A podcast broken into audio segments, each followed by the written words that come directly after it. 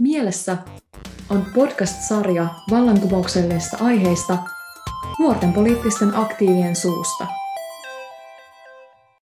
Maija, mitä sulla tänään on mielessä? Tänään mulla on mielessä ilmastoteot Joensuussa.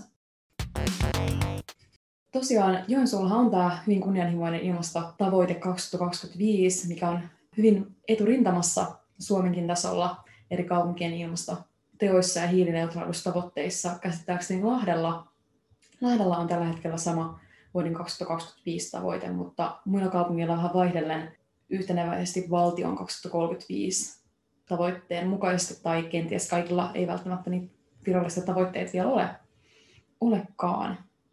Mutta tosiaan Joensuulla on, ja Joensuulla on myös tämmöinen oma ilmasto-ohjelma, ja tämmöisellä hauskalla nimityksellä kuin kokeileva, ketterä, kannustava ilmastokaupunki Joensuu, mikä on hyväksytty kaupungin hallituksessa vuonna 2018, eli muutaman vuoden vanha ohjelma. Ja tosiaan tämän päämäärää, kun vähän tässä ruoditaan sen hiilineutraaliuden lisäksi, Joensuun kaupungin tavoitteena on yhdessä vähentää päästöjä 60 prosenttia vuoden 2007 tasosta tähän vuoteen 2025 mennessä. Ja niin kuin puhuttiinkin viime podijaksossa Roosen kanssa näistä päästökompensaatioista, niin nämä loput jäljellä jäävät päästöt on tarkoitus kompensoida tai varastoida hiilinielujen avulla. Ja haluamme painottaa tässäkin vaiheessa nimenomaan sitä, että tämä kompensaatio on tärkeää olla vasta se vihoviimeinen vaihtoehto. Ja mm-hmm. odotamme Joensuun kaupungilta hyvin konkreettisia tekoja niiden päästöjen vähentämiseksi, jotta nämä kompensaatiot jäisi myös mahdollisimman vähäisiksi. Joo, Roosa, mitä ilmastotekoja sulla olisi mielessä Joensuun kaupungille? Tai ylipäätään, mitä sä itse vaikka teet tai mitä sä painotat, kun puhutaan ilmastoteoista, että kelle se vastuu kuuluu, että onko se sitten yksilö, joka vaikuttaa hyvin mahtipontisesti vai yritykset vai se kaupunki vai miten sä itse näet tämän? No, tämä on siitä hauska just, että mä itse olen just sellainen, että että olen ikään kuin omaa, omaa tuntoani yrittänyt pestä nimenomaan sillä, että olen esimerkiksi vegaani ekologisista syistä ja kierrätän kovasti ja muuten tällä yrittää esimerkiksi asumisen päästöjä vähentää niin kuin veden käytöllä ja lämmityksellä ja muulla. Ja on ekologiset sähköt ja muut hommattu, mutta kyllä mä silti niin kuin kelaan, että oikeasti se vastuu ei ole yksilöllä, koska se, että vaikka niin kuin oikeasti yksilönkin teoilla on ehdottomasti merkitystä, ja se, että useimpien yksilöiden teoista tulee se iso summa, jolla on niin kuin, ja se yksilöt, jos pitää niin kuin asiaa esillä ja pyrkii vaikuttamaan päättäjiin ja muuhun, mm. niin sillä on niin kuin iso vaikutus kyllä. Siitä tulee niin kuin pienten summasta tulee semmoinen valtava voima ja liike. Mutta se, että niin kuin tosiasiallisesti mun päästöt on niin, kuin niin pieni verrattuna siihen, mitä jotkut vaikka isot yritykset, yritykset tekee, että et niin, kyllä mä niin kuin, on se, että vastuu on siellä niin kuin muualla kuin yksilöillä, mutta meillä yksilöillä, jos meillä ei ole vastuuta, niin meillä on kuitenkin, niin kuin, no en halua sanoa, että velvollisuus vaikuttaa, mutta niin kuin mahdollisuus. Me, niin kuin, me voidaan tehdä itsekin sen eteen ja niin kuin muistuttaa niitä, joilla sitten taas on niin kuin se suuremmat vaikutukset. Just näin. Ja Joensuun kaupungillahan on kanssa myös hyvä vaikutus ja mahdollisuus, kun puhutaan mahdollisuudesta vaikuttaa niihin yrityksiin esim. hankintojensa kautta. Esimerkiksi kun puhutaan näistä hankintakriteereistä, niin olisi erittäin tärkeää, että prioriteetteina olisi nimenomaan kestävyyskriteerit ja nämä ilmastokriteerit, joiden avulla voitaisiin sitten päättää, että minkälaisia yrityksiä tuetaan, minkälaisen yritysten kautta tehdään niitä hankintoja kaupungin tarpeisiin. Ja tällä on varmasti myös jonkinlaista ohjausvaikutusta niiden yritysten toimintaan ja siihen ilmastovaikutukseen. Tämä on hauska. Mulla siis itsellä olen siis opiskelen hyvinvointioikeutta tuossa yliopistolla täällä Joensuussa ja olen myöskin siellä laitoksella töissä, niin olen töiden puolesta ollut esimerkiksi viime kesänä avustamassa sellaisessa seminaarissa, jossa siis valtakunnallisesti ja siis seminaarissa semmoisessa tutkimushankkeessa, jossa niin tutkittiin just ympäristövaikutusten arviointia julkisissa hankinnoissa. Ja se on mielenkiintoinen teema just siitä, että miten monessa paikkaa vaikka niin ne ympäristövaikutukset olisikin yksi kriteeri julkisia hankintoja ulkostamisia kattoessa, niin se saattaa olla välillä sillä tasolla, että se vaan niin kuin tsekataan, että et noudattaako ne niitä, ja joko se yritys voi vaan sanoa, että joo, me noudatetaan, tai ne sanoo, että ei, me ei noudateta, ja sitten sillä ei välttämättä ole vaikutusta siihen, että oikeasti siihen lopullisesti, että niin kuin, hankitaanko ne niiltä vai ei. Että se on vähän niin kuin vaan, saattaa olla checklist. Okei, kuulostaa kyllä vähän karulta. näinhän me ei tietenkään toivota, että tämä asia olisi, vaan että kaupungit, Joensuun kaupunki erityisesti ottaisi ihan vakavissaan tämän tarpeen painottaa niitä kestävyyskriteerejä ja ilmastokriteerejä. Mä olen samaa mieltä myös tästä, että kun puhutaan helposti ilmastoteoista, niin etenkin nykypäivänä nykyisin useimmin törmää siihen, kuinka yksilöitä pyritään vastuuttamaan hyvin paljon. Mm-hmm. Ja tämä on ollut ehkä omanlaisensa kikka joillain tämmöisillä epäilmastoystävällisillä yrityksillä, että saadaan se huomio kiinnitettyä pois itsestä ja siitä toiminnasta, millä oikeasti on se valtava merkitys sit niihin yksilöihin. Että kyllä yksilö voi vaikuttaa ja just elää tosi ekologisesti ja kestävästi ja ilmastoystävällisesti. Ja silläkin on vaikutus, sitä ei pidä väheksyä. Mutta se, kun pitää myös ottaa kokonaiskuva huomioon ja vertailla sit niitä eri päästölähteitä ja päästöjen aiheuttajia, että mitkä on suhteet. Et suhteellisuus on yksi tärkeä käsite kyllä näissä ilmastoteoissa mun mielestä myös, että nimenomaan me tehdään niitä ratkaisuja semmoisessa järjestyksessä, millä me saadaan mahdollisimman nopeasti, kun nyt puhutaan kiireestä, että meidän teoilla ei ole aikaa enää odotella montaakaan vuotta, jotta me saadaan rajoitettua ilmastonmuutoksen lämpeneminen alle sen kahden asteen, jotta me vältytään suurilta hyvin haitallisilta seurauksilta, mitä siitä lämpenemisestä seuraa. Kun puhutaan suhteellisuudesta, niin ne ilmastoteot, mitä me tehdään, olisi sitten yksilö tai kaupunki tai yhteisö tai maatasolla, niin toivotaan, että ne on mahdollisimman nopeita, ripeitä ja vaikuttavia tekoja. Kun puhutaan siitä, että meillä ei ole enää paljon aikaa jahkailla, vaan me halutaan rajoittaa se ilmaston lämpeneminen alle sen kriittisen kahden asteen, niin nimenomaan ne yritykset on niitä, jotka voi tehdä nopeitakin päätöksiä ja ratkaisuja. Mutta se, että moni ihminen ja yksilö myös toimii, he elää jo niin hyvin ja kestävästi kuin he pystyy, mutta he ei pysty sen enempää, mutta silti ne yritykset jatkaa sitä toimintaa, niin mä toivon, että kun me ollaan katseltu tällaista niin vapaaehtoisuuteen perustuvaa mahdollisuutta toimia jo monta vuotta, monta kymmentä vuotta, me ollaan tiedetty ilmastonmuutoksesta jo monta kymmentä vuotta, ja ei silti ole tapahtunut tarpeeksi, niin kyllä mä itse olen sitä mieltä, että tämmöistä niin kuin ää, tietynlaista tukevaa sääntelyä me tarvitaan yritysten, erilaisten instituutioiden ja myös sellaisten yksilöiden toimintaan, jotka ei vapa- valitettavasti vapaaehtoisesti suostu elämään kestävämmin niin kuin sen yhteisen hyvän ja tulevien sukupolvien ja lasten ja meidän nuortenkin mm-hmm. tulevaisuuden vuoksi. Kyllä. Ja se on just niin, että niin kuin, vaikka nyt Joensuun kaupunginvaltuustossa ei päätetäkään mitään meidän valtakunnallisia lakeja ja sääntelyä, niin me voidaan kuitenkin kuntatasolla vaikuttaa huomattavasti siihen, että, just, että miten niin kuin meidän alueella toimivat yritykset, että mihin heitä tuetaan ja kannustetaan. Ja just se, että, niin kuin, että oikeasti katsotaan tarkasti Joensuun kaupungin omissa hankinnoissa, kaikissa niin kuin kaupungin hallinnon jutuissa ja esimerkiksi kouluissa ja päivähoidossa ja muussa, että niin kuin nämä kaikki toimisi ekologisilla perusteilla. Kyllä, ja esimerkin voimaa ei todellakaan pidä vähätellä, vaan Joensuu voi toimia tällaisena vetovoimatekijänä esimerkkinä muille ja näyttää mallia, että, että näin me tavoitetaan tämä hiilineutraalius, tehdään näitä ilmastotekoja vaikuttavasti ja kannustaa muitakin toimimaan. Ja näin se hyvän kierre vaan lähtisi kumuloitumaan ja sitten me oltaisiin siinä pisteessä, että mahdollisimman moni olisi toiminut ja me oltaisiin saatu oikeasti kokonaiskuvassa laajemmassa mittakaavassa niitä asioita ja vaikutu, hyvää vaikutusta aikaan. Et ihan tosiaan kaikkien, kaikkien toimia tarvitaan ja ne, jotka ei toimi, niin on toivottavaa, että me saadaan tämmöistä jonkinlaista sääntelyä ja ohjauskeinoja, että myös se tarvittava määrä, mikä muutoksen tarvitaan, niin saadaan sitten aikaiseksi.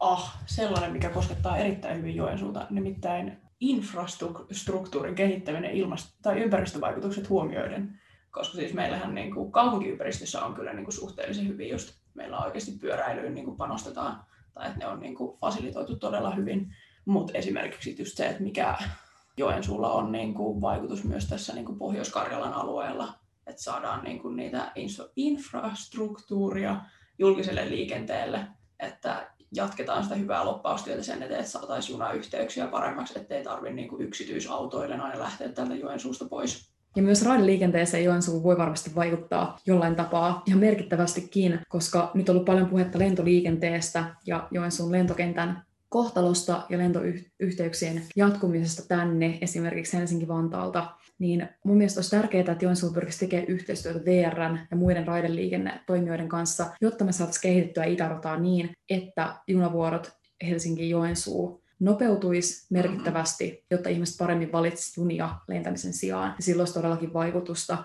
Ja tämmöisiä ideoita on myös väläytelty, että joku eräänlainen raitiovaunu, lähijuna, tämmöinen hybridi voisi tulla Joensuun alueelle. Ja silloin voitaisiin liikennöidä myös Joensuun taajama-alueita mm. sekä näitä lähikyliä, esimerkiksi Joensuu Ilmansi ää, junaradan varrella olevia, että voitaisiin niin kenties Kiihtelysvaaraan tai Heinävaaraan, mm, Enoon, Uimaharjuun, kenties Rääkkylään, Polvijärvelle ja näille lähi niin kuin, alueille ja sitten Joensuun kaupungin kuntarajojen sisälle jäävien niin kuin, taajamien ja kylien alueille liikennöille tosiaan tällaisilla niin kuin lähijunan tyyppisillä ää, hybridi juna, raitiovaunu, kiskobussityyppisillä ratkaisuilla, että nämäkin voisi olla ideoina toivottavasti ihan käsittelyn arvoisia.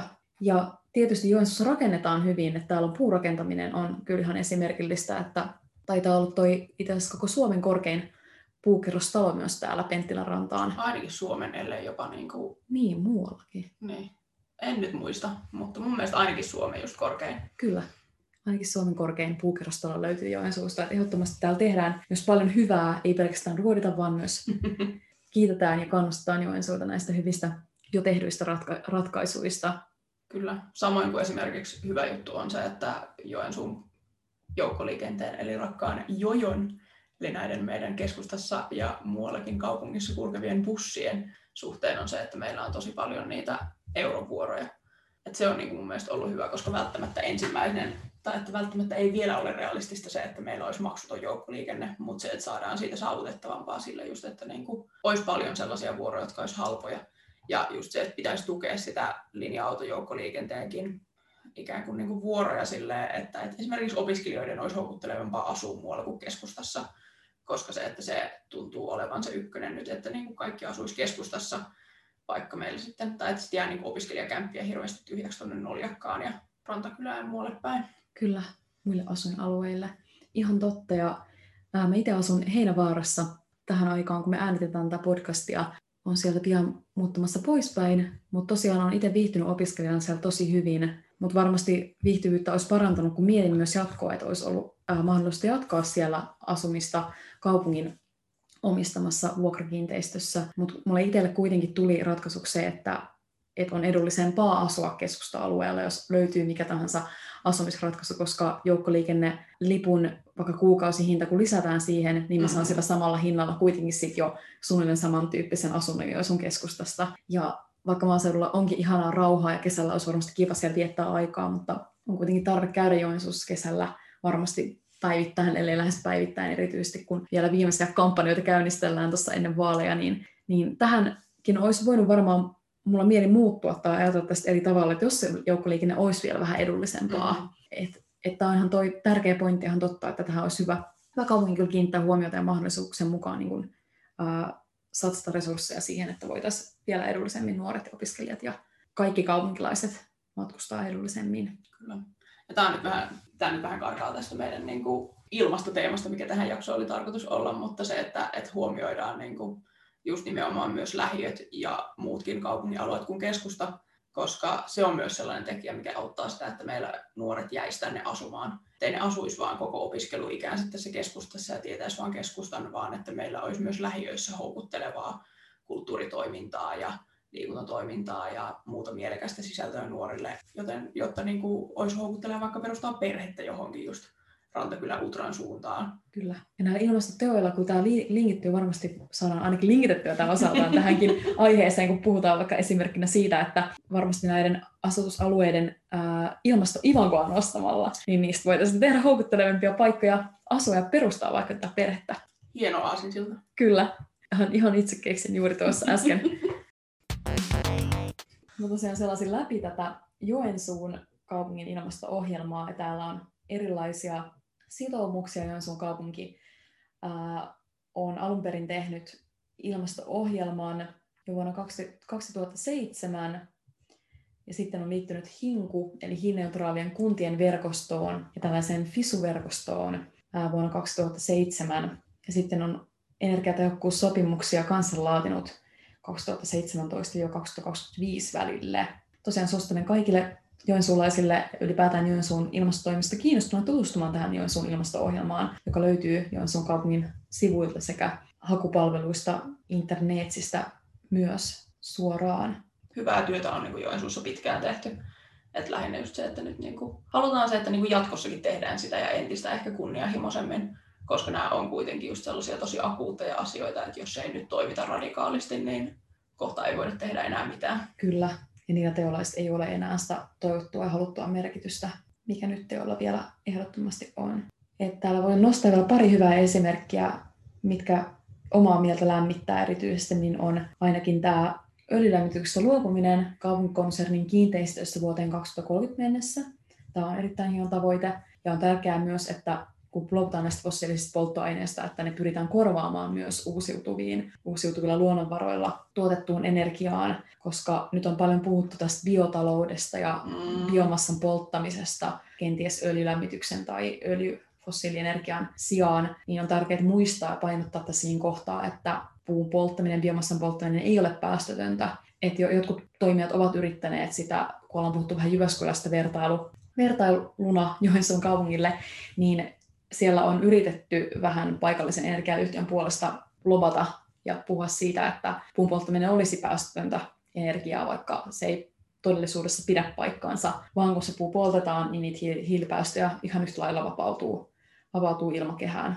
Siinäkin tapauksessa, vaikka ne olisi toimineet hiilinieluina ne puut, puut kuitenkin elinkaarensa aikana, niin on tärkeää, että me pyritään löytämään sellaisia järkeviä ratkaisuja öljylämmityksen korvaamiseksi mahdollisuuksien mukaan uusiutuvalla energialla ja tietysti hyödyntäen sitten näitä ää, puuteollisuuden ja niin biotalouden sivu, sivuvirtoja, mitä kun rakennetaan, tehdään vaikka sitä puurakentamista tai muita kestäviä pitkäaikaisia puutuotteita, niin niistä syntyvät sivuvirrat voitaisiin sitten hyödyntää vaikka tähän lämmityksen energiantuotantoon.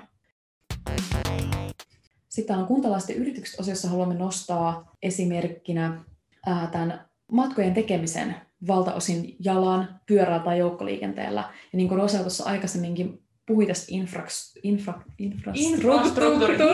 Eikö ole? Ihan siko oikein sana opettelematta samalla ääntämään. Tämä on oikein hyvä treeni siihen. Ja niin kuin Roosa tuossa aikaisemmin puhukin tästä infrastruktuurista, niin joissa on tosi hyvin pyritty kehittämään esimerkiksi pyöräväyliä. Ja tämä on aivan mahtava juttu ja toivottavasti tämä projekti myös jatkuu yhtä hyvällä haipilla. Ja tähän voi nostaa esimerkkinä myös ää, liikenneympyrät. Jos kaupunki on luvattu liikenneympyröiden kaupunki ja se sujuvoittaa liikennettä, vähentää esimerkiksi energiankulutusta, mikä liikennetalojen käyttöön liittyy, tai siihen materiaaliin, mikä niiden valmistamiseenkin ää, liittyy, niin, ja sujuvoittaa ihmisten matkoja, tapahtuu se sitten just pyörällä, kävellen tai autolla. Niin tosiaan näihin panostamalla niin hyviä, hyviä ratkaisuja ihmisten terveyteen myös, kun tehdään ilmastotekoja. Suostaan lihasvoimin liikkumista. Kyllä, kytkeytyy siis se just, että ilmastoteematkaan ei ole politiikassa mikään erillinen asia, vaan kytkeytyy ihan kaikkea siihen niin kuin asukkaiden hyvinvointiin ja just kunnan kautta kaupungin elinvoimaisuuteen ja houkuttelevuuteen. Just näin, että ilmastonmuutoksella on aikamme suurimpana kriisinä ja äh, ongelmana uhkana, niin vaikutusta aivan kaikkeen ihmisten elämään, niin terveyteen, turvallisuuteen, yhteiskuntien vakauteen, työelämään, aivan niin kuin läpileikkaavasti kaikkeen. Että se on helposti meinaa unohtua tämä terveyspuoli erityisesti tästä ilmastonmuutoksesta ja ilmastoteoista. Mutta mun mielestä olisi tärkeää painottaa nimenomaan sitä, että ilmastoteot on terveystekoja. Kyllä. Että vähän tällaisellakin näkökulmalla lähestyä tätä asiaa. Esimerkkinä just juuri mainittu tämä lihasvoimalla liikkuminen niin tukee jokaisen, jokaisen omaa terveyttä, oli se sitten liikkumista ihan urheilumielessä tai sitten tämmöistä hyötyliikuntaa vaikka työpaikalle, kouluun, mihinkä tahansa kodin ja muiden paikkojen välillä. Ehdottomasti ilmastotyöstä on hyvää niin monin tavoin. Ja näitä ilmastotekoja ja ikään kuin ilmastokriisiin ratkaisuja halutaan tehdä nimenomaan just sillä feministisellä ja tasa-arvoisella politiikalla ja päätöksenteolla, jossa oikeasti huomioidaan se, että miten ratkaisut vaikuttaa niihin heikommassa oleviin, asemassa oleviin yksilöihin, ettei just ettei se vastuu olisi just siellä niin kuin jo ennestään oikeasti isoja asioita tekevillä ihmisillä, vaan että se vastuu siirrettäisiin sinne, joilla oikeasti on ne suuremmat vaikutusteot. Just näin. Joo. Tuossa esimerkkejä Joensuun ilmasto-ohjelmasta. Täällä olisi vielä paljon vaikka mitä, mutta tosiaan suosittelen mieluummin tutustumaan tähän itse, niin saa varmasti paremman kokonaiskuvan näistä merkittävistä toiminnoista. Että tässä oli muutamia, muutamia nostoja. Tämän päivän mietinnät voi varmaan summata sille, että halutaan tehdä Joensuussakin sellaista politiikkaa, joka lämmittää mieltä, mutta ei tätä palloa. Aivan, naulan kantaa, niin näinhän se on. Tosiaan jatketaan keskustelua ää, tuolla Mielessä Podin puolella Instagramissa. Jos jää mitään kysyttävää tähän tämän jakson aiheisiin liittyen, niin ovan rohkeasti yhteydessä ja kuullaan taas viikon päästä seuraavassa jaksossa ja kiva, että kuuntelit Mielessä podcastia. Kyllä. Hei hei!